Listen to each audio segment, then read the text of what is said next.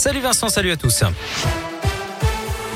Elle a une de l'actualité, cet incendie ce matin dans une résidence étudiante. Les pompiers de Clermont sont intervenus vers 9h30 dans un bâtiment du Crous, rue Étienne Dollet. Une studette était en feu au deuxième étage. L'occupante, une étudiante de 21 ans, s'est jetée dans le vide pour échapper aux flammes. Elle a été prise en charge par les secours, mais ses jours ne sont pas en danger. Trois personnes ont été hospitalisées pour de légères intoxications dues aux fumées. Au total, une trentaine de sapeurs-pompiers mobilisés pour éteindre l'incendie qui serait dû à une trottinette électrique restée branchée. Une cinquantaine de personnes ont été évacuées du bâtiment.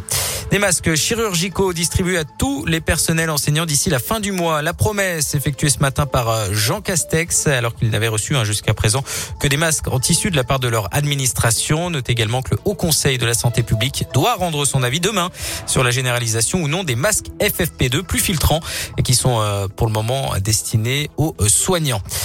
Par ailleurs, la France lève la quarantaine pour les vaccinés en provenance d'Afrique du Sud. 10 jours à l'isolement, en revanche, hein, pour ceux euh, dont le schéma vaccinal n'est pas complet. Emmanuel Macron l'avait annoncé début novembre, la France va lancer la construction de nouveaux réacteurs nucléaires plus de 20 ans après la mise en service des derniers. Le gouvernement envisage une mise en service entre 2035 et 2037. C'est ce qu'a annoncé aujourd'hui Béranger Rabat, secrétaire d'État auprès de la ministre de la Transition écologique. C'est officiel, Gabriela Papadakis et Guillaume Cizeron ne participeront pas au championnat d'Europe de patinage en Estonie. Il débute en fin de semaine. Le duo clermontois a décidé de renoncer en raison de la crise sanitaire en vue notamment des Jeux Olympiques prévus dans moins d'un mois.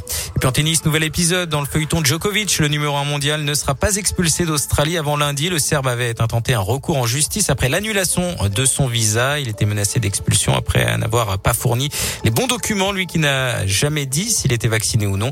Il se présente à Melbourne pour tenter de gagner un dixième Open d'Australie et un 21e titre du Grand Chelem. Merci beaucoup, Joanne.